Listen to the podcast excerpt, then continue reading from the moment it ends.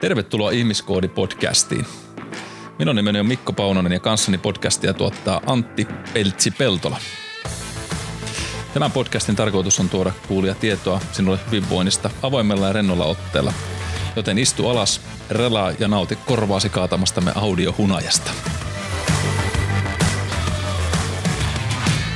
No tämän päivän aiheena olisi sitten puhua siitä, että ehkä tämmöinen ajankohtainen aihe myöskin tänne syksyn kylkeen, eli kun tulee tämmöinen flunssa tai kun uhkaa sairastuminen, niin miten silloin tulisi syödä, mitä hyviä toimenpiteitä olisi sinne ottaa mukaan? Ja myöskin semmoista preventatiivista ravitsemusta, eli minkälaiset asiat on hyvä pitää mielessä, kun varsinkin tämmöinen flunssa-influenssakausi ja, niin kausi, tota, pöpöt taas kierretään ja aina tämä koulukin kun alkaa ja ihmiset ristiinpölyttää kaikenlaista virusta tuolla kentällä, niin millä sitä omaa puolustusjärjestelmää boostataan, niin näistäpä turistaankin ihan hetken kuluttua tuossa yhdessä tuotani yli Basilli, että leukosyyttikapteeni Antin kanssa.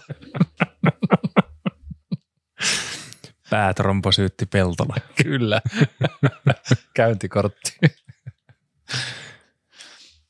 Joo, eli, eli näillä, näillä tunnelmilla sitten jatketaan tähän meidän päivän polttava puheenaiheeseen, eli just siihen, että kun se nenä rupeaa vuotamaan tai kuuluisa kaktus rupeaa tulemaan kurkuun, kurkkuun kiinni, niin tuota, mitkä on semmoisia järkeviä toimenpiteitä, mitä olisi hyvä, hyvä sitten ottaa siihen työkalupakkiin ja tietenkin myöskin niin, että toivon mukaan, totta kai nyt sanottakoon se, että on ihan normaalia se, että me aika ajoin sairastutaan. Se ei ole millään tavalla tuota, ei voi sanoa, että huono asia, mutta se on elämän yksi perusasia, että meidän immuniteettia täytyy välillä testata ja se myöskin se sairastuminen on yksi siihen tapa. Kuinka pahasti me sitten ollaan flunssan kourissa ja kuinka pitkään, niin sillä on toki sitten merkitystä ja me voidaan siihen myös vaikuttaa meidän omalla toiminnalla.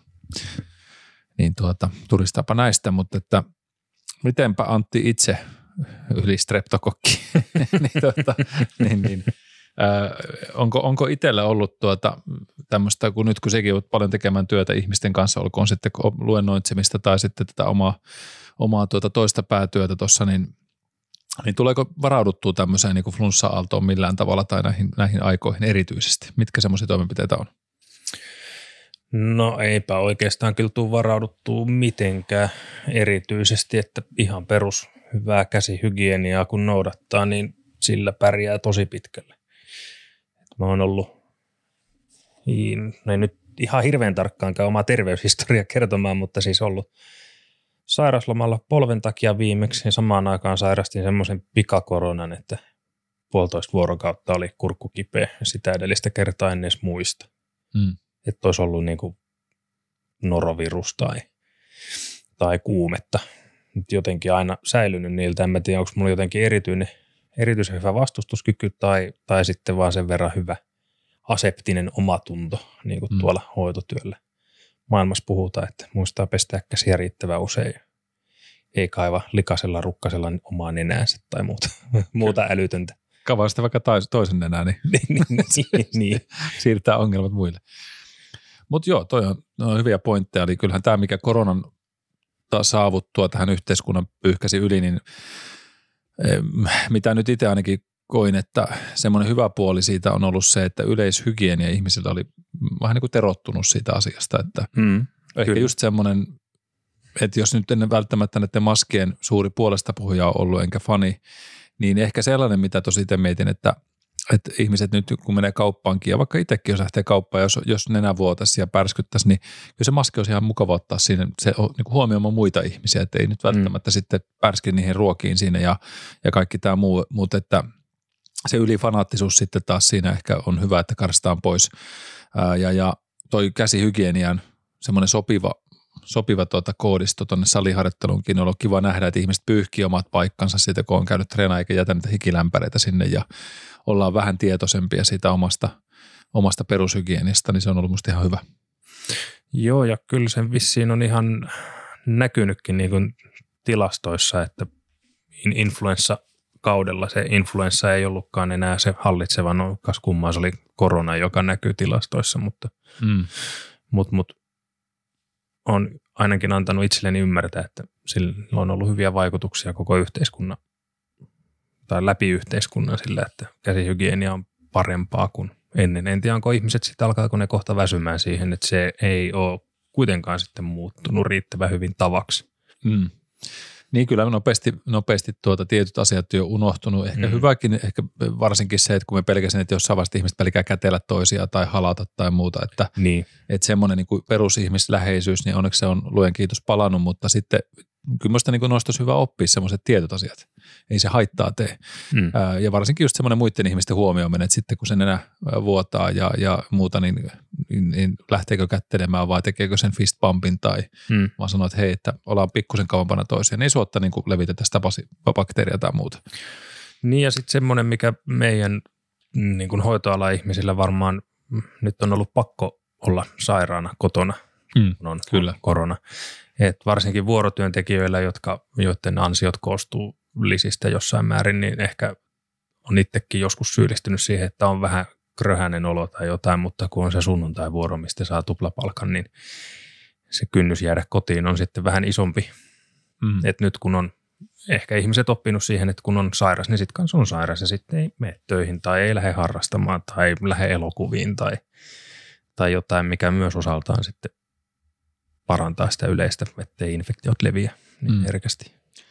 On ja tuosta tullaan minusta siihen hyvään, tavallaan niin kuin mitä sanoitkin tuossa pointtiin, että, että jos nyt lähdetään pikkusen kohta purkaa sitä, että mitä tavallaan toimenpiteitä on hyvä tehdä, niin yksi asia on just se, että ihmiset oppis malttaa siihen, että se ensioireiden ilmentyessä niin löysi sen jarrun päälle sitä tekemisestä. Eli antaisi keholle aikaa nyt panostaa siihen immuniteetin rakentamiseen, mm. kun että no puolikuntoinen, että nyt äkkiä vielä vähän treenaa, kun kerkee tehdä sen treenin. tai sitten häsää just sitä työtä, koska sekin on myös kuluttavaa, että sä oot koko ajan mm. duunissa, niin se oot siellä tavallaan kehon suoritustilassa, kun nyt sitten pitäisi suorittaa nimenomaan sisäisesti todella paljon, eli torjua niitä ensioireita, joku se virus tai bakteeri pääsee sille hyökkäämään sinne kimppuun, niin, niin tavallaan meilläkin kuitenkin parhaimmillaan se immuniteetti vie todella ison osan meidän perusaineenvaihdosta. Se varsinkin silloin, kun se joutuu pistää sinne hanatiskiin, että nyt ollaan niin kuin siinä tilanteessa ne, ne sini, ei mitä punanenäiset siniset kaverit painelee tuolta, ne, verisuonia pitkiä ja yrittää saada pahaa aikaa. Mm.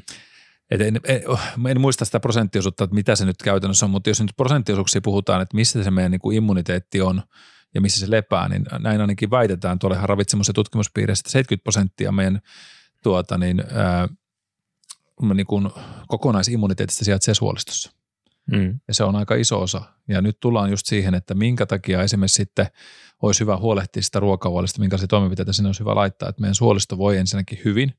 Ää, tästä puhuttiin vähän ennen tätä podcastia. Me, en, en ole ihan siihen niin lähde hyppäämään täysin siihen kelkkaan, enkä lähde nyt puhun luvuista, mutta se mikä on faktista kuitenkin ja mitä tiedetään, on se, että esimerkiksi meidän suoliston hyvinvointi, eli mikro, suoliston mikrobia, suoliston eheys, eli se, että onko se reikiä meidän, meidän tuota, suolistossa, suoliston pinnassa, tämmöisiä mikro, mikroreikiä huonosta ruokavaliosta, plus että meidän vatsahappojen tasapaino että siellä on riittävä määrä happoja siellä vatsassa, niin niillä on iso, iso merkitys se, että kuinka paljon niitä viruksia pääsee esimerkiksi meidän suolistosta aina eteenpäin, kun me syödään ja hengitään ilmaa ja kaikkia niitä basilleita. Eli, eli, eli pystyykö niitä tuhoamaan meidän se järjestelmä itse vai pääseekö ne vaan livahtaa pois, että nyt en siihen lähde ottaa kantaa, että, että pitäisikö meidän syödä niin kuin proteiinipumppuinhibiottoreita, eli vaikka blokata vatsahappoja, että onko liian ylihappoinen vatsa vai ei. Se on sitten keskustelu itsessään, joka on myös hyvin tunteita herättävä, hmm. mutta en, en sohase siihen muurahaispesään tässä vaiheessa. Voidaan ottaa sitä oma podcasti sitten varmaan myöhemmin, mutta, ja hmm. kun on perustetulla arsenaalilla, mutta tuota, mutta summa summarum, niin jo tämä kertoo aika paljon siitä, että, että se meidän sisäinen terveys on hirveän tärkeä defenssi siihen mm. tartunnoille. Kyllä, ja No tälleen mikä toinen jännä portti tulee mieleen, niin ihan vaikka hammasterveys ja sen korrelaatio vaikka sydän- ja verisuonitauteihin, niin se on yllättävän, miten suuri merkitys sillä on, kuin meidän purukalusto voi. Et se vaan jotenkin kuvaa sitä, että miten kokonaisvaltainen niin kuin kone mm. tai laitos, tehdas se yksi ihmiskeho on. Kyllä. Kyllä, ja toi on, toi on todella hyvä nosto. Itse asiassa päästään just siitä, mikä jos myötään meidän ruoansulut selimistöä, niin, niin ensimmäinen askelhan on meidän suu. Hmm. Käytännössä siellä meidän, tota, se, esimerkiksi puhutaan niin kuin amylaasista tai siitä meidän limasta, mitä suussa on, eli tämä sylki. Sylki on yksi osa sitä meidän, missä meillä on tämmöistä antimikrobiaalista tota, toimintaa ja siellä on lysosomea ja on, on niin kuin laktoferriinia, eli tämmöisiä tietynlaisia niin kuin – jo bakteerin tuhoajia myöskin mukaan, jotka pilkkoo myös sitten sokereita siinä, siinä meidän ruoasta ja auttaa siinä pilkkomisen ensimmäisessä vaiheessa yhdessä hampaiden kanssa. Ja nyt on hampaiden terveys just, tästä on ollut hirveästi puhetta just niin kuin iän terveydestä, että jos siellä on sitä karjesta vaikka ja, ja sitten vielä tämmöistä niin kuin tulehtunutta iäntä ja muuta, niin kyllä se on äärettömän nopea aukko sinne meidän elimistöön sisälle huonollakin tavalla. Mm. Ja tota, no mitä mainitsit sydän, sydänterveystä, niin mitä siellä on sellaisia keskeisimpiä niin uhkakuvia, sit jos mietitään tämmöistä meidän kardiologista puolta? No siis kyllähän se lisää mm, niin kuin tulehdustilariskejä sinne verisuonistoonkin käsittääkseni ja niin kuin ihan sydäninfarktiriski kasvaa se mm. mukana. Miten, mitä huonommassa kunnossa hampaat, sen suurempi riski. Niin kuin aika suora korrelaatio siinä mun tietämykseni mukaan on.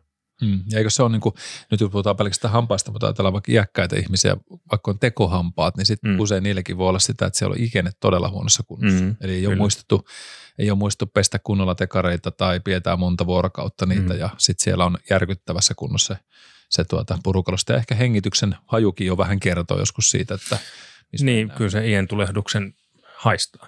Kyllä. Ja tietysti aamu, aamuhengitys on aina vähän eri asia, että se nyt ei tuskin ruusulta kenelläkään mm. tuoksu, mutta tuota. Varsinkin pikkujoulujen jälkeen. niin, niitä se kausi taas alkaa ja jatkuu aina tuonne keväälle asti nämä pikkujoulut tai muut juhlat, niin tuota, mutta se, mut se point, pointtina kuitenkin, että sieltä se lähtee suusta toimeen terveyden ensimmäinen, jos puhutaan niin ruoansulatuksesta itsessään ja sitä elimistöstä kokonaisuudessaan. Ja sitten jo mainittiinkin tuossa tuosta meidän vatsahapoista, niin se on yksi paikka, missä, missä tota, niin on se ensimmäinen isompi tsekkaus siitä, että pääseekö ne virukset eteenpäin. Eli meidän vatsahappoja tulisi olla tietty määrä pH siellä vatsassa ja, ja, tuota, ja, ja se on yksi iso ongelma myöskin, kun mietitään tätä meidän stressin määrää ja muuta tässä meidän tämänhetkisessä elämässä, niin kyllä monella on refluksioireita ja on olemassa niin kuin dysfunktioita suolistossa ja muuta. Että kyllä me tapaa näitä päivittäin. Mm. Tai en ihan päivittäin, mutta sanotaan todella usein. Ja, ja tota, stressi on yksi hyvä tapa kyllä häiritä sitä meidän suolahappotuotantoa ja, ja tota, vatsan, vatsan terveyttä itsessään. Itse kuulun siihen rotuun myöskin, joka on ollut ihan nuoresta asti vatsalla jännittäjä.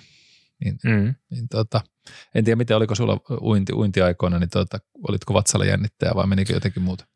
No, mä olin semmoinen jännä tyyppi, että en tiedä, onko kukaan muu samanlainen, en ole kuullut koskaan, mutta jos on oikein kunnon raskas treeni, että vetää ihan täysin hapoille, niin yleensä sitten sen niin kuin vetojen jälkeen piti juosta vessaan, että löi vatsan aina löysälle. Joo, joo. Tiedän miksi. Varmaan ihan vaan se peristaltiikka sieltä hermosto aktivoituu vähän eri tavalla ja mm. aiheuttaa tuommoista, mutta. Mulla kävi toi vähän sama sen takia, että mun ajoitus ruokailu oli väärä. Eli kun me, voi olla myös sitä. Niin, että kun meikä jännitti just varsinkin kisoja tai esiintymistä, niin, tota, niin me huomasin, että se vaikutti siihen ruoansulatukseen kyllä sillä, että mun piti aikaisintaan niin kuin, ja viimeistään kahta tuntia ennen olla syön. Mm. Et lähempänä sitä, vaikka kuin yritit, no okei, jotain urheilujuomaa pystyt juomaan, mutta muu kaikki kiinteä ruoka, niin sitten mulla oli just se, että kun lähdit treenaamaan tai kun tuli kisa tai muu, niin sitten kakkoserässä juoksit jonnekin tuota pukkari äkkiä, kun vatsa veti ympäri, kun ei se ollut sulanut se ruoka, ei ollut päässyt mm. eteenpäin sitä stressivatsasta. Et, että tosi tarkka piti olla ja, ja nykyisin vähän tietysti vähän ehkä nyt sellainen kilpaurheilun jännittäminen ei ole enää niin keskeinen mulla, mutta mutta tuota, niin kyllä se esiintymisjännitys on myöskin semmoinen, että ei edes oikein ruoka maistuttaa. Jos maistuu, niin me tiedän tasan tarkkaan, että mitä pitää syödä tai mitä kannattaa syödä ja mitä ei kannata syödä joo. enää. Että. Mutta joo, voin, voin osittain allekirjoittaa itseni tuohon samaan klaaniin, että, että oli kyllä, sai olla tarkkana. Mutta tota, mm, sitten tietysti, jos ajatellaan sitä vatsan aluetta, lähdetään sitä eteenkin päin, niin jonnekin suoliston alueen, niin siellä tietysti on niin kuin paljon niitä meidän mikrobiomia ja sitä, niitä solubakteereita, mitkä taas tuhoaa omansa, omansa sieltä tai pyrkii blokkaamaan pois sitä haitallista viruskantaa ja, ja tota, sen takia se suoliston terveys on hirveän merkittävässä roolissa se mikroflora siellä, että et, no, paljonhan tästä puhutaan näistä probiooteista ja prebiooteista, otan niistä kohta vähän koppia, että mitä mm. ne sitten on, kuinka paljon niitä, niitä ne ehkä auttaa tai on auttamatta. Siitä varmasti nyt semmoista aukotonta dataa ei ole olemassa, mutta otetaan se piakkoin tuohon mukaan ja mukaan tota puolelle. Ja, ja yksi semmoinen asia tietysti on, on toki, että, että ää, meidän immunipuolustusjärjestelmä vaatii päivittäin siihen, jos ajatellaan, kun puhutaan sitä perusaineenvaihdunnan tarpeesta. Eli siihen on erilaisia laskukaava olemassa, oma paino kertaa 24 on kalorina päivässä, mitä se tarvit keskimäärin ilman, että sä oot hirveästi aktiivi tai muuta, mutta mm-hmm. että siihen sisältyy nimenomaan siihen perusaineenvaihdunnan tarpeeseen laskettu ajatus siitä, että kuinka meidän omat elintoiminnot, miten paljon ne kuluttaa. Mm-hmm. Niin, niin, niin jos me jatkuvasti esimerkiksi ollaan vajaaravitsemuksessa, oliko se nyt ihan niin kuin kalorinäkökulmasta, eli syödään alle oman tarpeemme, plus että sitten jos siellä on vielä ravinne, ää, vajausta paljonkin, niin silloin me kyllä asetetaan jo valmiiksi me siihen alttiille, että, että todennäköisemmin nämä kaikki tämmöiset infektiot on herkemmässä iskemään, että, että ollaan niin kuin vajalla tankilla jatkuvasti menossa. Ja tämän takia myös esimerkiksi varsinkin tämmöiset painoluokkalajit tai, tai esteettiset lajit, jos ei täytyy sitä kehon koostumusta sitten vähän pelata sinne kisoja kohti, niin niillä on kyllä se semmoinen tietynlainen tuota eristetty elämäntyyli aina tietoisesti mukana, koska voi olla, että esimerkiksi kaupassa ei tule käytyä kuin hiljaisena hetkinä heidän, et, mm. koska ne tietää itsekin sen, että se uhra, niin kuin vaara on olemassa, että se tauti iskee helpommin, varsinkin kun harjoittelu saattaa vielä olla kohtuullisen intensiivistä siinä vaiheessa, kun mm. viimeistellään. Kyllä, kyllä. Mutta tota, mut, mut, toisaalta sitten taas, kun katsoo itsekin esimerkiksi ihmisten ruokapäiväkirjoja, niin tuntuu, että kaikki on kisadietillä. tai iso osa niistä. Eli johtuu ihan siitä, että ei syödä riittävästi. Joo. Ja tota, tai jos vaikka syötäisikin riittävästi, niin laatu on sitten kyllä sellaista, että ei sitä nyt ihan hirveästi pääse kehumaan. Eli todella yksipuolista tai, tai tota, puutteita siinä ihan niin kuin vitamiinia ja hivenaineiden saannissa. Ja, ja tota, mitkä tavallaan niin kuin sitten antaa infektiolle sitä, sitä tota, niin sanottua kulkuväylää sinne, niin jos nyt luettelisin muutamia, puhuttiinkin tästä niin kuin suoliston ö, huonosta kunnosta, eli siellä voi olla vuotavaa tämmöistä niin kuin suolistoa tai, tai tota, huonossa kunnossa olevaa muuten sitä imeytymistä, eli vaurioitunut mikrovillukset ja muut. Esimerkiksi ilman menemättä nyt suuremmin kakkakeskusteluihin, niin sekin jo osittain kyllä kertoo siitä, että jos se sun oman tuotoksesi laatu on sitä, että se räjähtää sinne pönttöön ja, ja voi olla niin kuin koko aika vatsa sekaisin, niin se kertoo osittain jo, että jotain siellä on pielessä. Hmm. Että kyllä se pitäisi olla niin kuin enimmäkseen kiinteätä se tuotos. Hmm. Et, et, se on yksi semmoinen asia, mistä tota, ja siellä voi olla vaikka sitä, että se on tosi rasvasta tai se voi olla ää, yli kovaa koko aika se uloste tai se on todella niin kuin epämääräisen tuoksuista tai muuta. Niin ne on asioita, joita monenkin kansat tulee puhuttua, mutta ne on aika häveliäitä asioita ja tästä voisi tästä kakkateemasta ottaakin melkein joskus jopa ihan omankin juttunsa. Kai se vaatisi sitten se videon tähän samalla, mutta hyi, sori. Saanko tuossa se pitkä piip? Voitaisiin vetää se vessaus istuen rivikasilla. Sitten pitäisi olla semmoinen vessa, missä on molemmille oma koppi tai peili. Niin, kyllä. Peilin kautta jutella. Mutta ohoja. No joo, mutta, tuota, mutta se ruoan huono imeytyvyys on yksi tapa, ja se kertoo muun muassa siitä, että tietysti vatsahappojen määrä on aika heikko. Mm. Ei, totta kai jos syötte paljon kuitupitoista ruokaa, niin kuitu on siellä veteen liukenemattomia kuituja, että tietysti ne nyt ei liukenekaan, että kuuluu näkyä ulosten massassa ja näin edespäin. Öö, no vajaaravitsemus, jatkuva tai heikko nelän tunne voi olla yksi asia, joka sitten vaikuttaa meillä siihen aliravitsemustilaan. Ja tota, sitten tämmöiset tuota, lääkkeet voi olla tietysti yksi vaikuttava tekijä, että ravintoaineiden imeytyminen voi olla heikompaa ja, ja tota, sitten tämmöinen niin kuin immuunivaste voi olla heikko. Ehkä toi, mitä sanoit tuossa itsekin, että kun harvoin sairasta, niin kyllä luulisin, että siellä niin kuin perustekijät silloin on aivan aika hyvin kunnossa, että semmoinen yleisterveydentila on hyvä. Lähtien ihan sitten, olkoon sitä hampaittenkin terveydestä. Tuleeko muuten käytyy usein tuolla tota, suutohtorilla? No, mm, rakas puoliso ihan melkein pakotti mut hammastohtorille tässä ennen koronaa ja korona-aikana oli tämä, täällä meidän alueella oli tämä suu kerralla kuntoon juttu. Se ei mulla onnistunut ihan kerralla, kun sieltä otettiin neljä viisauden hammasta kolmessa eri erässä pois. Sitten yksi niistä oli kuulemma sieltä teidän nurkilta savolainen viisauden hammasta. Se oli semmoinen ällän muotoinen, että ui, meni ui, koko tunti, kun sitä ronkittiin sieltä. Ja sitä ennen armeijassa 2011, tämmöisellä kymmenen vuoden syklillä, että mä oon vähän niin kuin se vanha saarnamies täällä, että niin kuin minä teen. Just näin, joo. joo. No se, mutta se on aika hyvin, jos sä oot kuitenkin selvinnyt, se, että ei siellä on todellakaan niin kuin reikää reijän perään ollut. Joo, mulla on tasan yksi reikä ollut joskus ja se on ollut viisauden hampaassa, joka ei ole mitenkään muuten kuin sitten, että se poistettiin. Niin just. Se ei ole muuten ollut koskaan ongelmia. Mä en sanoa, että, että ei ole yksi reikä ollut kielessä, että se on kielikoru, mikä on ollut, mutta ei ole ollut. ja.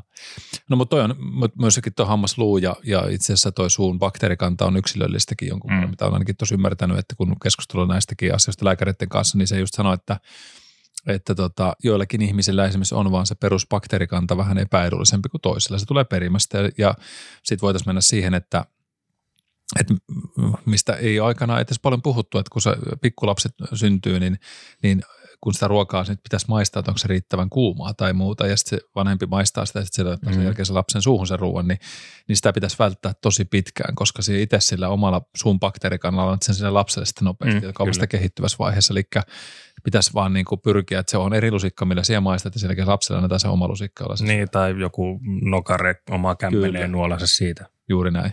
Että se ei sitä omaa bakteerikantaa sen suun, suun, suun puolelta sitten laittaisi vielä sinne kasvoille pienelle immeiselle.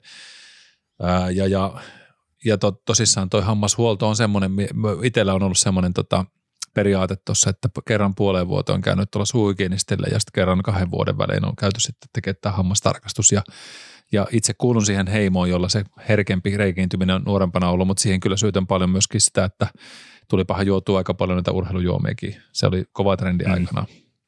Ei ole mikään niin suuystävällistä vetää hardsporttia. se oli kyllä hyvä. se, se oli, joo, se oli vihreän näköistä ekstaplasmaa. joo. Ja no, no, suussa napsa sen jälkeen, kun se otti, niin tuntui, kun tarttu hammaspintaa se sokerikuorma. Mutta sillä jakso mm, hyvin. Kyllä. Ja mä vieläkin muistan tuolla aikana Savonlinnassa, kun asusteltiin ja sitten pelasin squashia, niin Kellarpellon tuota, squash-halli, tennis, squash- ja tennishalli, niin siellä oli sitten just semmoinen hartsporttikone. Joo, oliko siellä se lapa, joka... Joo, joo, joo se pyöri sille hienosti ja sitten sitä oli pakko aina saada, vaikka ei olisi tarvinnutkaan varmaan, mutta se kuului siihen. Mä olin just viime kesänä Bestmaninä ystäväni toisen Mikon häissä ja siellä oli hartsporttikone, niin se oli boolimaali ja näet sieltä sai suoraan hartsporttikoneesta boolia. se oli aika tyylikäs. Oliko siinä se pyörivä lapa kanssa? Siitä oli lapa hukkunut, mutta kylmänä se pysyi kuitenkin heinäkuisena iltana ihan kivasti sille.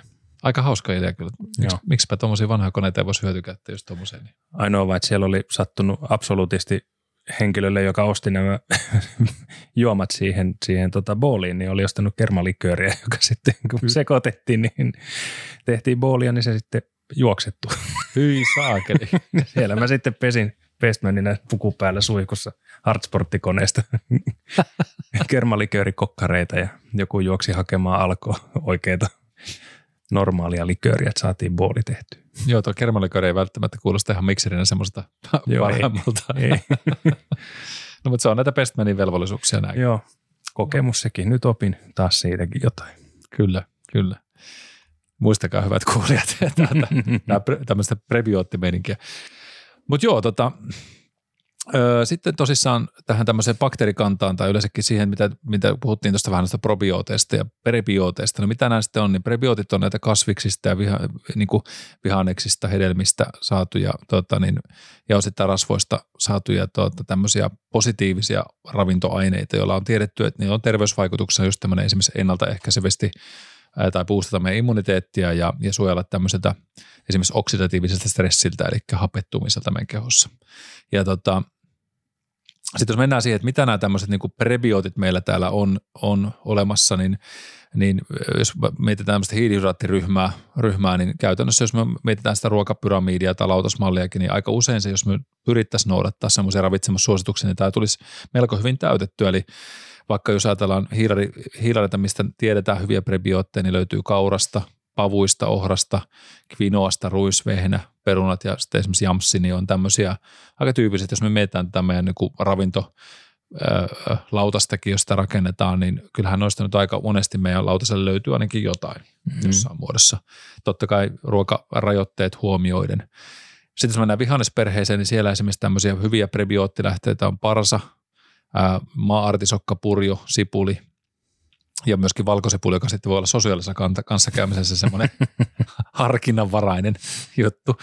Mutta tota, mut, mut tämähän on, me muistan ainakin aikana, niin isäni jo tuota, niin silloin kun tulikin vähänkin flunssa, niin oli ruisleipää, sitten se paistoi aina valkosipulia siihen päälle. Sitten syötiin kyllä, että kämppä haisi aika julmetusti ja tota, koulussakin saatoin saada osaksi joskus ilkkumista, että, että Mikko haisee ihan valkosipulia, koska ihan oikeasti kun hikoilit, niin se tuntui, että se puski se haju oikein läpi sieltä, lehahti Joo. kunnolla, että – Et tota, eh, no, no, joo, kyllä se näköjään sitä vanhan kanssa viisautta olla, että kyllähän ne niitä tietyllä tavalla antioksidanttisia tai tärkeitä immuunibuustereita on ollutkin, että ei se mm. ihan niin humpuukia missään nimessä ollut. Ja siellä on tullut se ruisleipä, jonka päällä sitä valkosipulia sitten lyötiin, niin kyllä se näyttä, näyttävästi niin kuin isä tiesi jo siinä vaiheessa. Sitten jos mennään noihin hedelmäpuolelle esimerkiksi, niin siellä omenat, ja ehkä tässä muistutettakoon siitä, että, että esimerkiksi niin kuin omenatkin toki niin kuin vähän katsoa sitä, että mistä ne nyt tulee ja kuinka paljon siellä on sitä, sitä semmoista niin kuin lakkaa pinnassa, että tuota, sen mm. pystyy mm. nauttimaan, mutta mielellään kuorinen päivinen. Varsinkin kotimaiset omenat, niin se kuori sisältää todella paljon todella tärkeitä niin kuin ainesosia, tämmöisiä ravintorikkaita osia. Ei sillä, että se itse niin sanottu sisälmys siinä olisi huono asia, mutta kuori. Ei tarvitse syödä pelkkiä omenakuoria. niin, voi ottaa nautiskella pelkästään kuoria. Niin, tota, niin kuin perunateatteristakin, niin vaan se perunan kuori. Ja, niin, tota, ja banaania ei tarvitse syödä kuorinen. Tätäkin joku toimittaja joskus harrasti, että se kokeili syödä eri kasvit, niin en ehkä nyt banaania söisi kuorinen, mutta banaani, sitten marjat – monipuolisesti mustikka, mustikat ja vadelmat ja vastaavat puolukka, lakka sisältää paljon vitamiineja, mutta sitten just tämmöisiä antioksidanttisia yhdisteitä. Sitrushedelmät ja sitten kiivi, kiivi myös semmoisena positiivisena, ehkä siinäkin sen kuori jättää sen syömättä. Vähän Joo, karvas. saattaa kutittaa. kyllä, kyllä. mutta, tota, mutta noita kasata lautaselle. Sitten rasvoista, niin chian siemenissä, pellavan siemenissä, oliviöljyssä, näissä ne on ihan tärkeitä ainesosia sitten mukana ja lisäravinteita voi olla sitten myös mukana tämmöisiä kapseleita esimerkiksi, jos on jotain tota, tämmöisiä prebioottisia, eli jos niitä tämmöisiä tavallaan näistä tehtyjä jauhotuksia tai spirulina ja muuta, niin niillä on olemassa myöskin ihan samanlaisia niin kuin nähtyjä hyötyjä. Osa tutkimuksista vähän validempia, osa vähän niin kuin, että näyttäisi olevan apua, mutta ainakin se, mm. mitä muistan tuossa Patrick Pori muun muassa sanoi just siitä kanssa, että, että kun ei niistä nyt mitään haittaakaan ole. Niin. Ei, ei, ei niitä niinku, to, todennäköisemmin on, että niistä on enemmän hyötyä, mutta kun niistä, no, jos tietenkin ruoka-aineallergia on, niin tietenkään niitä ei silloin kannata väkisin vääntää, mutta jos nyt miettii, mitä tuossa äsken käytiin listalla läpi, niin tähän pitäisi kuulua päivittäisen ruokavalion kaikilla enimmäkseen. Että siellä tulisi vähän vihannesta ja silloin tällöin hedelmiä ja marjoja ja niin edespäin.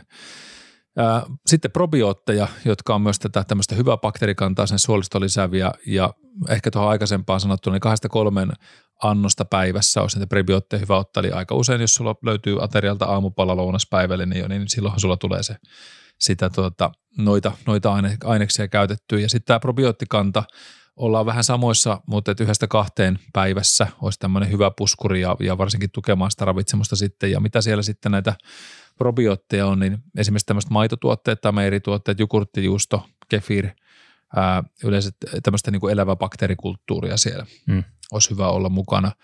Ää, varmasti niin kuin joku acidophilus bifoidopiimet ja nämä on just tämmöiset käymistuotteet on ollut aika jees, jees sinne puolelle hapatetut tuotteet. Ja sitten nämä fermentoidut tuotteet, eli suolakurkku. Sitten on tämä hapankaali, joka ei välttämättä kaikkien suosikkeihin kuulu. Niin jos ei tykkää hapankaalista, niin voi koittaa kimchi. Joo. Se on aika maukasta. No se on joo. Ja itse asiassa mulla listalla olikin seuraavana kimchi. Sama, about sama prosessi, mutta vähän eri Kyllä. makuja. Kyllä. Ja sitten taas joku miso ja tempe ja soijakastike. Viinikin itse asiassa löytyi tuosta listalta, mitä toi tuota, niin Precision Nutritionin puolelta näitä, näitä ottanut, eli tämmöisen ravitsemusfoorumin koulutusorganisaation puolelta näitä John Berardet terkkuja, niin, niin tota, viinissä on myös – tämmöisiä ainesosia, koska ne on tehty rypäleistä tietysti ja muuta. Että, mm. mutta et toki niin kuin, käyttämällä. Kyllä, mm. niin että siellä on, siellä on ö, tämmöisiä resvetaroleja ja muuta, jotka voi sitten olla ihan positiivisia torpedoimaan näitä, mutta myös, myös kannattaa muistaa, että se viinin määrä ei korvaa sitä laatua.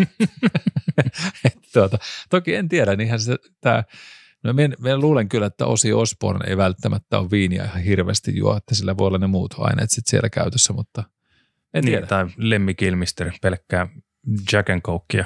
Kyllä, kyllä. Niin tota, no Lemmihän nyt sitten valitettavasti poistui keskuudestamme tovi sitten, mutta, tuota, mutta, mutta en tiedä, onkohan koskaan Osi Osborne iskenyt koronat tai muut, vai kiertääkö ne kaukaa sen kaverin.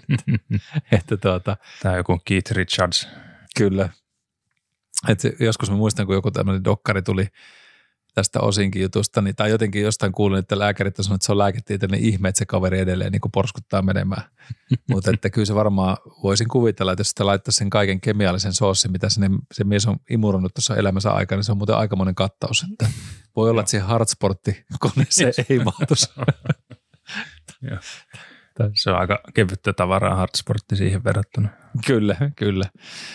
Niin tota, ja sitten tietysti tämmöiset niin probioottivalmisteet, eli niitä nyt löytyy ihan tuolta kaupan hyllystä kefilustuotteet ja muut, että mm. niissäkin on tietyt esimerkiksi bakteerikannat, jossa on näitä miljardeja tota, eläviä organismeja, niin, niin ää, varsinkin niin kuin tuossa sanottiin, että 10 miljardia olisi semmoinen bakteerimäärä, tai lisäravinteissa, mikä sitten, sit jos olet kipeänä, niin sitä voi niinku boostata ja ottaa vähän isompia annoksia, koska ei niistä niin kuin sanottu, niin ehkä sitten haitat voi olla joku ää, vähän enemmän suolistokaasuja saattaa lähteä, kun oikein näitä tämmöisiä käymistuotteita kiskoo menemään, mutta, tuota, mutta, mutta jos ei itse mitään haista, kun enää tukosi, niin ei se haitaksikaan ole. Mutta että, mutta että ne on semmoisia, niin sanoisinko, että, että, että nämä on semmoisia – hyviä päivittäisiä toimenpiteitä muutenkin, että, mutta varsinkin tälleen syksyn ja, ja tämmöisen kaiken virusmylläkän keskellä, niin tämmöiset asiat, niiden kiinnittäminen huomiota on, on selkeästi fiksua. Hmm. Että kyllä ainakin itsellä nämä on päivittäisessä käytössä. Mites muutama, mitä on kuullut, mikä ei listassa ollut, niin tuli mieleen huna ja vihreä tee. On tämmöisiä, mitä usein kuulee ihmiset, ja inkivääri on ehkä yksi Joo. Kans semmoinen, mitä ajatellaan, että se tämmöistä niin kuin vastustuskykyä parantaa tai lisää tai nopeuttaa paranemista. Joo, itse asiassa tota, se, se, mistä niissä on löydetty hyötyä, niin varsinkin no varmasti myöskin tämmöisenä niin kuin ennakoivana, preventatiivisena toimintana, mutta hunajassa siinä on antibakteerinen hyöty olemassa. Mm. Se on jännä, jännä tuote. Totta kai tässäkin se laatu on iso tekijä siihen, että minkälaista hunajaa otat, mutta, tuota, mutta se on, se on niin kuin kylmettymiseen ja muuhun, niin, niin ei se ole missään nimessä ollut tämmöinen niin kuin urbaani legenda, että se kannattaisi käyttää silloin, kun nuha iskemästä tai muuta, mutta ihan päivittäiskäytössäkin voi olla, tai niin kuin aika ajoin käytettynä, niin se antibakteerisuus ja antimikrobiaalinen vaikutus on estämässä sitä infektioiden syntymistä. Mm. Eli se on, okay. se on ihan totta. Samoin kuin toi vihreä tee, niin siinä on esimerkiksi niin kuin B-solujen, eli yksi näiden lymfaattisten solujen, jotka on puolustusjärjestelmässä olevia soluja, B-soluja, niin auttaa tuota, niin, ö, torjumaan näitä ö, tämmöisiä vieraita, vieraita tuota, patogeeneja vastaan. Okay. Eli se boostaa, boostaa toi, varsinkin vihreäteillä on näitä B-solujen auttamiseen. Siellä oli muistaakseni jotain, ö, jotkut hifisteli sit sillä, että mitä vihreitä teelaatua otetaan ja muuta, mutta lähtökohtaisesti no, niin kun okay. vaikuttaa olevan fiksu valinta. Ja valkosipuli tietysti on antimikrobioninen ja, ja tota, vaikuttaa sitten infektio vähentyeen ja sitten just nimenomaan boostaa sitä immuniteettia luonnollisesti. Että joo, on, on ihan totta. Semmoinen itse asiassa lisänä kanssa, ja, tota, jotka, jotka näyttäisi olevan edullisia, niin kanasoppa, eli chicken soup. Niin, sillä on, tota, niin siellä on... Eikö se ihan, paranna sielun? Kyllä, Chicken Soup for the Soul. Niin. Sehän on se itse asiassa kirja. Kenes kirjoittamassa oli? Se on ton... En muista, mutta kovin kuuluisa kirja, jopa minä tiedän. joo, joo, koska joo, me itse asiassa, onkohan se mulle itse asiassa jopa audiokirjanakin tällä hetkellä, mutta me kuulin kanssa tästä kirjasta, mm. on ollut niin kuin tosi, tosi tota, suosittu kirja. Se oli joku bestselleri josta. Mutta siis, Mihin ää, kanakeiton voima perustuu sitten? No siis siitä sanottu, että siinä on elektrolyyttejä tietysti, jos ajatellaan varsinkin, mm-hmm. jos se tehdään niin kuin luitten kanssa keitettynä. Ää, ja, ja siinä on tietysti se hyvä puoli keitoissa, varsinkin jos on vähän kuumetta ja muuta, että nestettä siinä samalla, joka on tärkeä asia, kun, kun sitä kuumetta on, niin muistaa juoda riittävästi. Joo, se on välihuomautus, niin monta sataa puoli litraa neste haihtuminen lisääntyy per ruumiin lämpöaste. Joo, niin, se on niin varmasti. On yllättävän paljon, jos miettii, että sulla on 40 kuumetta, niin pitäisi juoda kaksi litraa enemmän nestettä päivässä. Kyllä, ja se on paljon. Kun... Se, on, se on aika paljon, jos normaali tarve on 2-3 litraa. Mm, mm. Saa melkein tuplata. Niin ja sitten se tulee kuitenkin sinne, että se, että se 40 kuumasta se juuri mitään tee, niin. liiku ja muuta, niin sitten pitäisi silti muistaa juoda, kun liikunnassahan se usein ymmärrät, että sen, että okei, nyt pitää mm, juoda, kun mä hikoillut. No hikoilet se kuumessakin, mutta että, toi on kyllä totta, aika kova juttu lukemina. Että hyvä muistisääntö porukalla nyt kaikki, että jos kuume iskee, niin kolme kasissa se tarkoittaisi, että pari litraa pari, saa, tai litran saattaa ylimääräistä. Mm, mm. Kyllä, koska se taas säännöstää sitä kehon lämpötilan säätelyä ja auttaa sitten kaikkeen, niin kuin vesi on kuitenkin universaali kuljettaja-aine meissä mm. ja meitä, meillä on kuitenkin se 60-70 prosenttia meistä on nestettä. Kyllä. niin tota, jos se hukka tulee, niin huonosti käy. Mutta joo, siinä näyttäisi elektrolyyttejä ja sitten antiinflammatorisia ainesosia, jotka niin kuin vähentää niitä oireita kanan, kanan niin kuin, kanakeitossa. Totta kai riippuu, mitä sen keittoon laitetaan taas, mutta näin, näin sanottuna voisi ehkä jonkunlaisen keitto, keitto-ohjeen joskus katsoa, että mitä, mitä kaikkea se voisi laittaa, että se voisi olla sellainen oikein superruoka, mutta näin siellä sanotaan. Ja tota, Anti-inflammatorisia. Mietin, kyllä. että onko se vähän niin kuin sit nestemäistä buranaa, kun se on niin, anti-inflammatory drug, NSAID-lääke. Kyllä, Joo. NSAID, totta. mutta tota, si, si, siitä, siitäpä löytyy tuommoisia vinkkejä viikoksi noista. Öö, no sitten kun Anne tulee joskus kysymys siitä, että miten tämä nyt menee, että, että tota, kun puhuttu joskus, että, että, tota, että nä, niin kuin näännytä kylmyys ja sitten niin kuin, tai niin kuin star fever, eli näännytä tämmöinen kuume ja, ja, ja ruoki silloin, kun on kylmä, niin kuin flunssa tai tämmöinen niin kuin nuha iskee että pitäisikö mm. sitten kun kuumetta, niin saako silloin syödä, eikö silloin saa syödä, pitäisikö paastata näin että onko se lisää stressiä elimistölle, kun syöt, kun on kuume, niin, niin tota, siitä ei ole ihan ainakaan niin kuin itse en ole löytänyt kiisteltä näyttöä, että kummin se pitäisi olla. Lähtökohtaisesti niin kuin semmoinen yleissääntö voisi olla, että, että tota, jos on nälkä, niin syö. ja, se on aika niin, hyvä. Ja jos ei ole nälkä, niin elän väkisin syö myöskään. Että sitten mm. anna niin kuin kehon rauhoittua. Sillä on syynsä, minkä takia nälän tunne ei siinä hetkessä tule. Et siitä, siitä toki niin kuin yhtä mieltä on aika monikin, että, että, että sen esteen nauttiminen on kuitenkin välttämätöntä, varsinkin jos kuumetta on, niin se, hmm. se olisi fiksua. Niin ja etenkin jos se nyt on joku norovirus tyyliin, että sulla on kuume ja niin kuin vettä tulee takapäästä, niin silloin tietenkin nesteen nauttiminen on vielä tärkeämpää. Kyllä, ja varsinkin joku lapset, joilla, joilla joo, on niin, joo, niin paljon kriittisempää muuta. sitten se, se tuota nesteen määrän tasapaino. Että. Ja sen vielä tälleen niin kuin infektion nestehoitoa, kotikonstihoitoa, niin juokaa vissyä, juokaa jotain, missä on sokeria, Joo. glukoosia, saa vähän energiaa siinä samalla. Jos ei muu maistu, niin on edes vähän jotain. Kyllä. Parantaa vointia kummasti. Joo, ja just tuo vissykin, niin eikö niin, että suoloja. suoloja Joo. Näin, että novelle ei välttämättä siinä vaiheessa ole se juttu. Joo, se on jotenkin nykyään kummallista, kun näyttää, että kaikki kivennäisvedet ei ole enää kivennäisvesiä, vaan niissä lukee kyllä suolat on, että niin, niin, miksi oikeita vissyä ei, ei enää ole tunnu olevan tai, tai se on paljon vähempää nykyään. Kyllä. Ne on suolattomia usein. Joo, muutamia merkkejä löytyy onneksi, missä sitten on Joo. sitä suolaa ihan napakastikin. Ja tota, mutta että kyllä niitä saa etsimällä etsiä, miksi puhutaan kivenäisvedestä, jos se ei ole kivenäisvettä. niin, missä se kivenäinen oli? Se on kuplavettä sitten vaan. Niin, niin. Että sitten jos ei tykkää ehkä niinku vissyn mausta, niin sitten ainakin käydä ottaa jotain tämmöisiä kivenäisenä tabletteja tai valmistetta, että saisi sitä suoloja sinne. Sitten. Niin, tai sitten jotkut ihan isotooniset urheilujuomat. Mm. Niin kuin, miksei. Hardsportti palataan taas. niin, hardsportti, Gatorade ja tämmöisiä, missä on on suoloja ja niissä on, on glukoosia. Kyllä, kyllä. Se on ihan, ja ne on kuitenkin sitten ehkä semmoisia, että pelkkää veden lipittäminen niin ihan kiva vaihtelu, kun tulee no joo, siihen joo. juomiseen. Että se on ihan totta.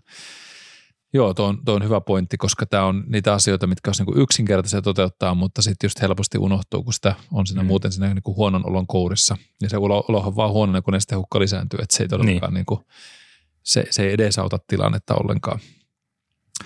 Sitten on semmoisia muita, lisä, kun puhuttiin tästä niin kuin lisäravinteista tai tämmöistä lisä, lisäaine, lisä, lisäyksistä sinne, niin C-vitamiini on edelleen niin kuin top-juttu ja samoin kuin D3-vitamiini. D3-vitamiini eli d on ollut todella paljon niin kuin nyt noussut merkitys, varsinkin tämän koronatutkimusten myötä sekä sitten ihan yleisesti, että se on meidän hormonitoiminnalle ihan valtavan tärkeä vitamiini. Tai sitä puhutaan niin kuin hormonina itsessään ja ja sitten täytyy muistaa, että esimerkiksi D-vitamiini vaatii myös sitä rasvaa sinne toimijakseen elimistöön, eli sen takia ne siemenet, pähkinät, öljytkin tässä kipeänä ollessa, niin ei näitä tarvitse hirveästi nauttia, mutta just joku siemenet ja siemenet, niin pieni määrä mm.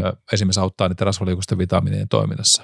No sitten vatsahappojen näkökulmasta itse asiassa myöskin sinkki Sinkki on lisänä tärkeä yleisesti hormonitoiminnan näkökulmasta tähän kasvuhormonituotantoon, mutta että sillä on myös näille meidän vatsa, vatsan paretaalisoluille, jotka tuottaa meille sitten tätä vatsahappoa, niin iso merkitystekijä myöskin ja sitten ihan immuniteetin tärkeä immunologinen lisä sitten noissa. Öö, ja, ja, no sinkkilaadulla voisi sitten vähän hifistellä, mutta, mutta jos ostatte ihan tämmöistä sinkkikelaattia, niin, niin sillä tota, niin on, no, se on ihan yleissinkki ihan fiksu varmastikin ihan sitraattimuodossa vaikkapa, niin toimii oikein jees.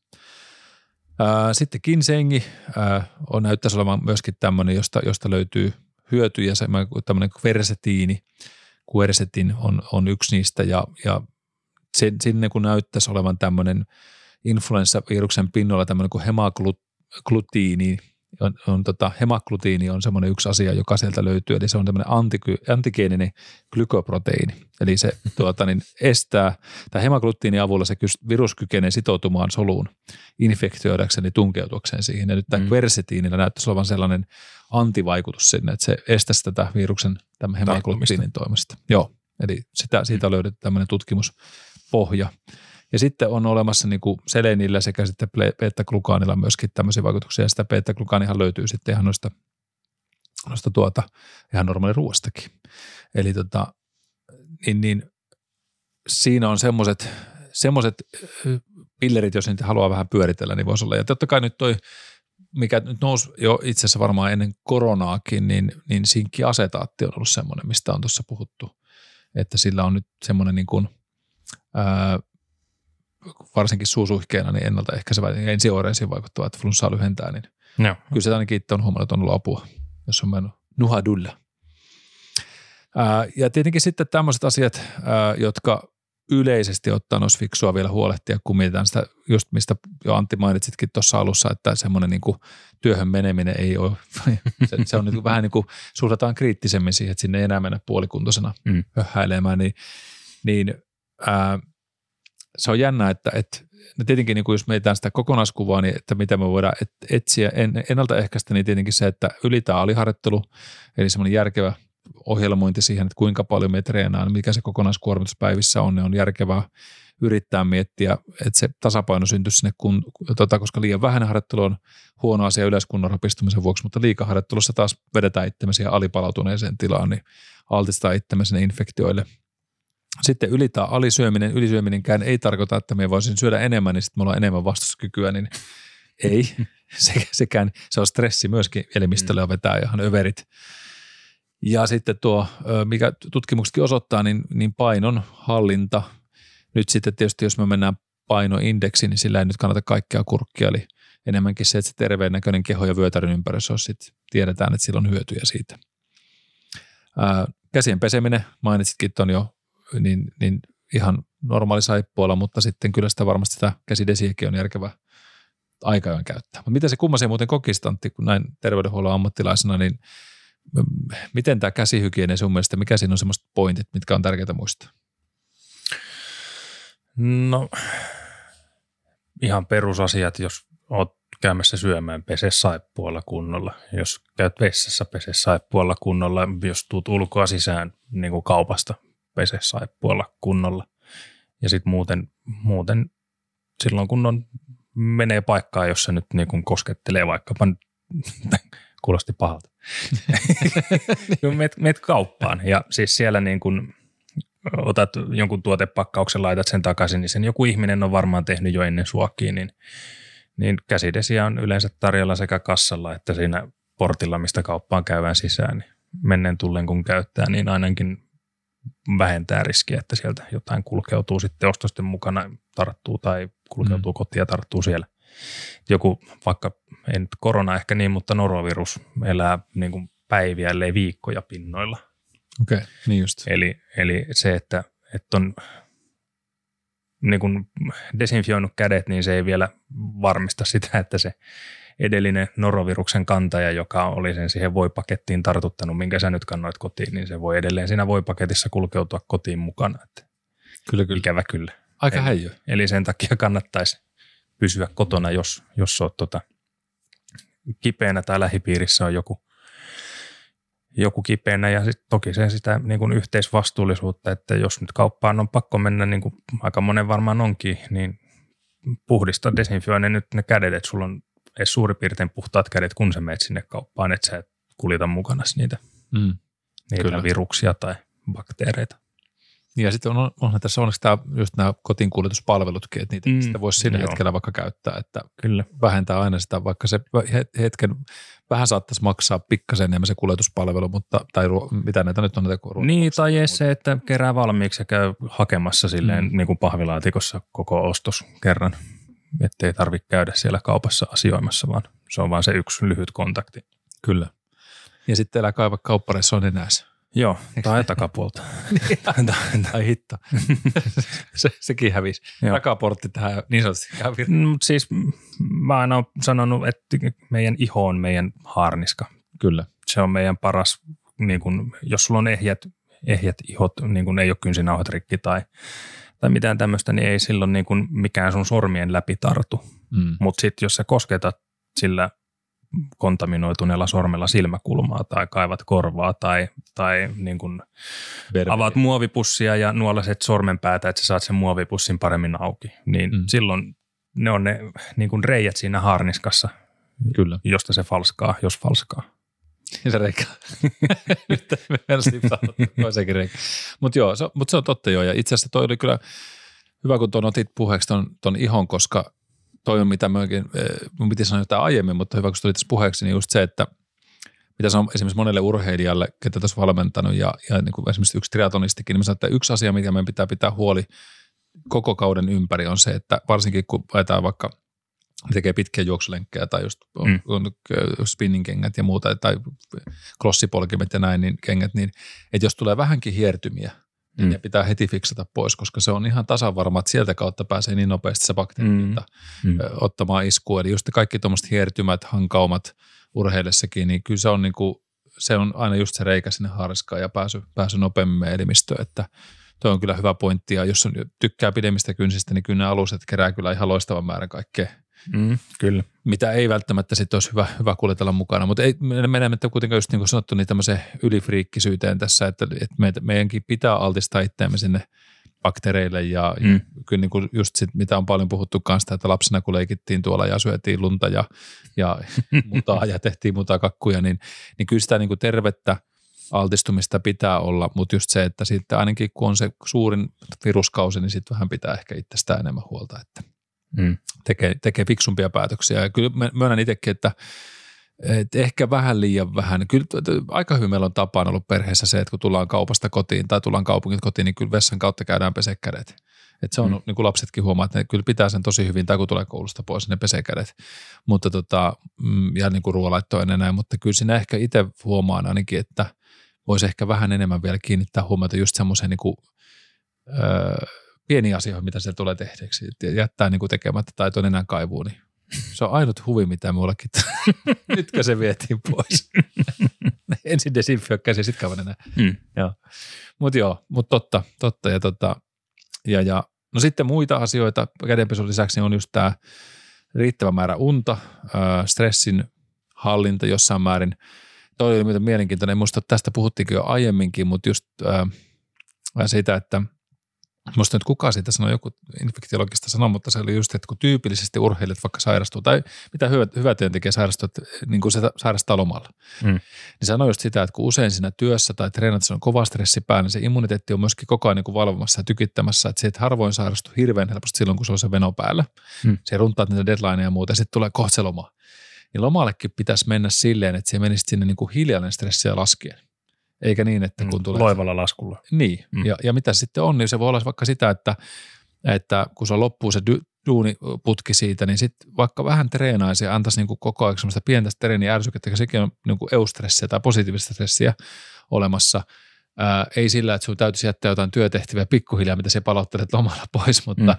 miettii, että millä tavalla me voi edelleen pikkasen antaa sinne sitä stressiärsykettä, jotta me laskeudu siihen lomaan oikein, kun että kaikki treenaaminen loppuu tai nyt pääsee siihen lomalle ja sitten huomaat, että ei vitsi, se kurkku tuli nyt kipeäksi. Niin oli ihan hauska pointti, minkä se sanoi.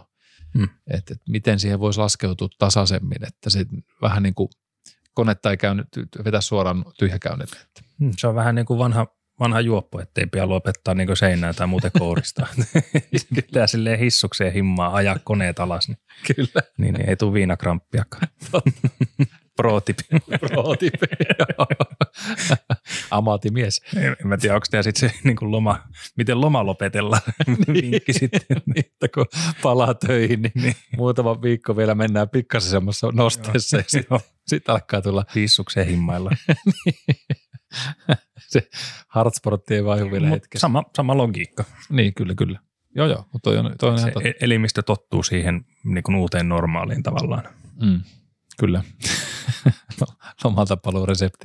Mm. Tuota, ja sitten, sitten tietysti nämä, ää, just tätä niin kuin ravitsemuksessa niin kuin sitä ravintotiheää tai semmoista, niin kuin, jos on niitä ravinteita, ravinnettiheää, eli se on niitä kivenäsaineita, hivenaineita, vitamiineja paljon, niin semmoista elävää ravintoa paljon ja sitten just tämä hyvän bakteerikannan ruokkiminen niillä prebioottivalmisteilla, probioottivalmisteilla on ihan fiksua, fiksua pitää yllä. No sitten, mitä sitten kun tulee tämä sairastuminen, niin vielä siihen ehkä yhteenvetona nimenomaan niin on se, että nesteen nauttiminen ja ennen kaikkea siellä just sitten sen tota niin, glykoosin ja vitosinen säilyttäminen, että verensokerit pysyy kohdallaan, on energiaa kun, ja sitten varsinkin sitä kivenäsaineiden saantia pitäisi yllä.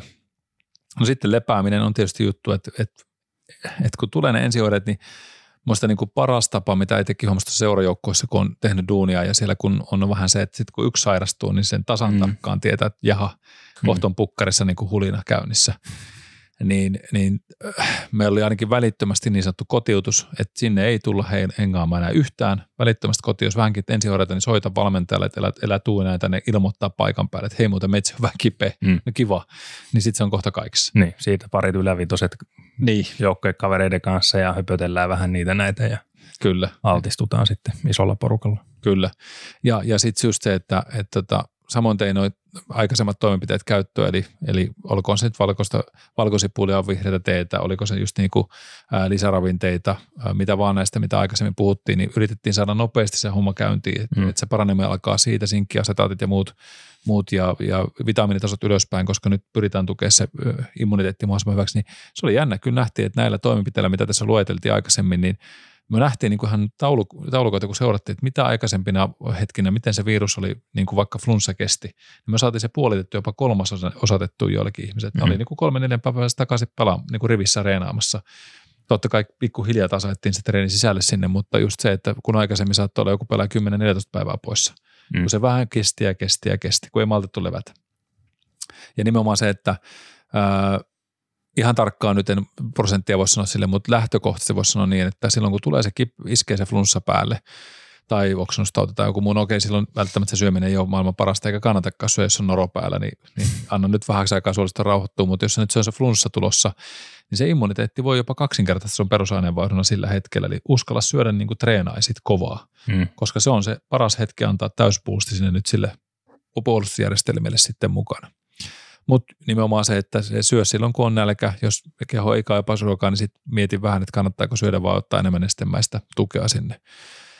Ää, ja, ja sitten tuota, mm, mitä muuta, niin oikeastaan, oikeastaan sitten, jos sanoisi tähän jotain, jotain vielä, niin, niin, niin ää, semmoinen mentaliteetiltään kuitenkin niin kuin yritä pitää mielivirkeänä, se, se auttaa mm. paljon siihen asiaan, että ei jää piehtaroimaan, että totta kai se kipeänä oleminen ei ole mukavaa, mutta yritä pitää se positiivinen mindsetti, niin sillä, sillä ruokit kyllä varmasti niin kuin sitä suolistoakin vähemmän stressaavasti mm. sillä, että sitten myy, myy kaiken maansa siinä sitten, kun kipienä ollaan, että lähtee ajattelemaan, että okei, että nyt kun me teen nämä kaikki hyvin, niin, niin kaksi-kolme päivää niin tästä mennään jo kohti, kohti mm. positiivista, että se meidän keho on iso kokonaisuus, johon mieli vaikuttaa myös paljon. Kyllä ainakin itse muistaa siis käänteisesti tähän puoliin, että, että muistan itse elävästi, kun ehkä ruotsin kieli ei ollut minulle se mukavin asia koulussa ja sitten kun oli kokeet ja en ollut välttämättä joskus lukenut niin hirveän hyvin, niin kyllä sait muuten itse kipeäksi sukkeroituu mielelle. Mm, Oikein keskittyä. Päänsärky tuli tai vähän huono olo ja jopa nuhankin saattoi jopa oikein kun sinnitteli saa mm. semmoisen fiiliksen ainakin, että ei kannata lähteä töihin tai kouluun niin tota, kyllä se kaikki kunnia kuitenkin entisellä ruotsin opettajalle, että ihan hyvää työtä se teki, mutta se saattaa olla, että se täällä päässä se vika, ei siellä päässä. Joo. Tulisiko jotain vielä mieleen, mitä, mitä semmoisia, onko, onko jotain vanhan kanssa kikkoissa tai muita, mitä työ teette usein, jos tulee tämmöinen? No siis se yleisen ohjeen toistasin taas, minkä varmaan kaikki on kuullut, mutta harva jostain syystä noudattaa, että virustaudit on yleensä semmoisia, että ne kestää sen, minkä ne kestää. Niihin voi vaikuttaa, niin kuin mitä tässä on puhuttu, mm. voi vaikuttaa jossain määrin, mutta yleensä niin kuin eräs lääkäri totesi, että paskatauti menee ohi paskantamalla. ei, ei se oikein muu auta. Niin. Eli, eli silloin kannattaa olla, olla siellä oman kodin piirissä ja ei lähde tartuttaa muita. Ja sitten jos on kuumetta, niin syökää kuumelääkettä ei se sitä tautia nopeammin paranna. Kuume ei niin kuin lyhennä sairauden kestoa, se ei tapa bakteereja tai viruksia. Se, että onko meillä ruumiin lämpö 38,5 vai 36,5, ei se kahden asteen heitto Mm. niin kuin viruksia tuhoa. Eli siinä tekee vaan itsellensä hallaa, jos ei ota kuumelääkettä, Joo. koska silloin olo on vaan paljon huonompi. Mutta mites, miten, toi on ihan tosi mielenkiintoinen nosto, koska sitten joskus lukenut, että kuumeillahan on tapana kiihdyttää elintoimintoja. Eli se On, nopeuttaa on, sitä, joo. niin, kuin, niin minkä takia se kuume ei sitten olisi sellainen apu siihen? No ainakin kaiken mun saamani tiedon mukaan se on niin, että se ei sitä itse prosessia nopeuta. Joo, kyllä. Et se on vaan, mm, se vaan sä, vaikuttaa siis, jos me peruskuumelääke parasetamoliin, sehän vaikuttaa meidän lämmönsäätelykeskuksiin. Mm. Ja sitä kautta se ei itse tulehdustilaa niin kuin heikennä tai vahvista tai mitään. Et se, niin kuin, se prosessi pysyy samana, Joo, mutta se poistaa yhden sen sivuoireen, joka vie meistä mehut. Kyllä, eli, kyllä. eli sitä kautta niin kuin se sairaus on mukavampi sairastaa, kun ei ole ihan niin veto pois sen korkean kuumeen takia. kyllä. Ja sitten kun kuumelääkettä ottaa, niin syökää se, mitä paketti antaa myöten, niin maksimiannos säännöllisesti. Esim. parasetamolista taitaa olla kolme grammaa, mitä Joo, päivässä saa ottaa paketin ohjeen mukaan. Niin joo. 500 tabletteja kuudesti päivässä tasaisin välein. Niin se, jos se kuume sahaa, niin se vielä tekee entistä huonommaksi sen olon. Että, Niin just. että mieluummin semmoinen tasainen, tasainen lääkitys koko ajan. Hymy pysyy pitemmin kasvoilla. Joo. Joo, mutta toi, toi itse asiassa kysyä just, että mikä se annosmäärä on, koska muistan silloin aikanaan ää, yhdessä tota, seura- niin kuin tämmöisessä jutussakin niin oli yksi lääkäri sanoi kanssa, että silloin kun tulee ensioireita, niin ottaisi mieluummin vaikka jopa kolme, just niin kuin ihan kunnon annoksen sitä kertalaakne jopa. No sitä mm. en tiedä, onko se niin järkevää, mutta just jotain niin kuin kolmea grammaakin. Tota. No kolme grammaa vuorokaudessa on nykysuositus parasetamolille maksimiannos. Ja parasetamoli on siitä vähän, se on tosi hyvä lääke, se sopii käytännössä kaikille, sille ei ole kukaan mun tietääkseni, en ole koskaan nähnyt ihmistä, joka olisi allerginen sille. Mm. Sille ei ole ristikkäisvaikutuksia muiden vaikka verenpaine, kolesterolilääkkeiden kanssa, mitä ihmiset paljon joutuu syömään. Mutta siinä on jossain määrin kapea terapeuttinen leveys, eli 8-10 grammaa saattaa olla jo maksatoksinen annos. Niin just. Eli niin kuin liikaa on aina liikaa. Niin kyllä. Kaikki lääkkeet on jossain vaiheessa myrkkyjä, jos ne on niin kuin liian suurin pitoisuuksina. Kyllä. Et ennemmin, jos, jos ei ole mitään niin kuin vatsa mm, haavavaivaa tai ei ole verenohennuslääkitystä, niin sitten melkein mieluummin syö rinnakkain sekä niin kuin NSAID-lääkettä, ketoprofeeni, ibuprofeeni eli purana, voltaren, ketoriin, mm. mitä näitä on, ja parasetamoli, koska ne on eri lääkeaineryhmiä, niitä voi syödä turvallisesti samaan aikaan. Kyllä. Ellei just ole niin sattunut. Mm. Mm. Jos on joku niin semmoinen, mikä estää sen NSAID-lääkkeen. Kyllä. Et jos itsellä on kuumetta, mitä harvoin on, niin se on gramma panadolia ja sitten se kaksi 400 buranaa Mm. ja kolme kertaa päivässä molemmat Joo. setit. Sillä pysyy kuume aisoissa. Kyllä. Kunhan sitten vaan muistaa levätä. niin, kyllä. Sitten ei niin kuin, että no nyt tästä voi. Ei, mulla tulee aina semmoinen miesflunssa, että mä oon ihan Niin, sohvalla ja katon Netflixiä ja juon mehua. Kyllä, hardsporttikoneesta. Kaivan nenää. Koska se on oma bakteeri. Niin, kyllä. Siinä on jo, se on peli on menetetty, voi rauhassa kaivaa.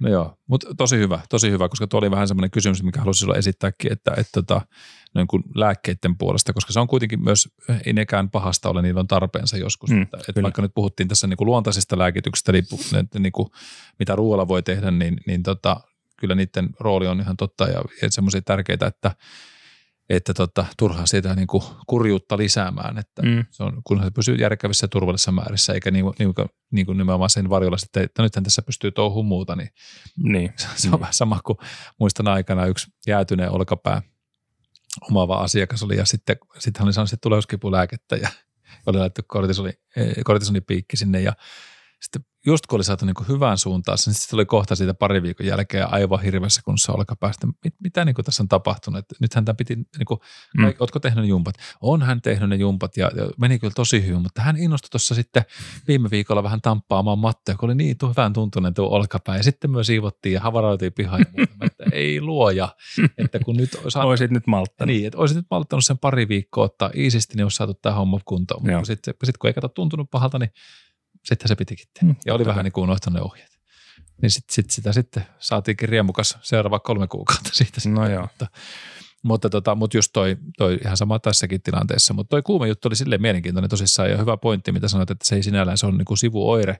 Aina sitä itse tietysti miettii silleen, että, että sillä on syynsä, miksi mun keho reagoi, mm. se reagoi että, että kuumeellakin on tarpeensa. Ehkä se voi olla, että semmoinen primääritarve on ollut sille silloin aikanaankin se, kun ei ollut vielä näitä parasetamolia ja ibuprofeenia ja muita, että, että, että koita nyt pysähtyä.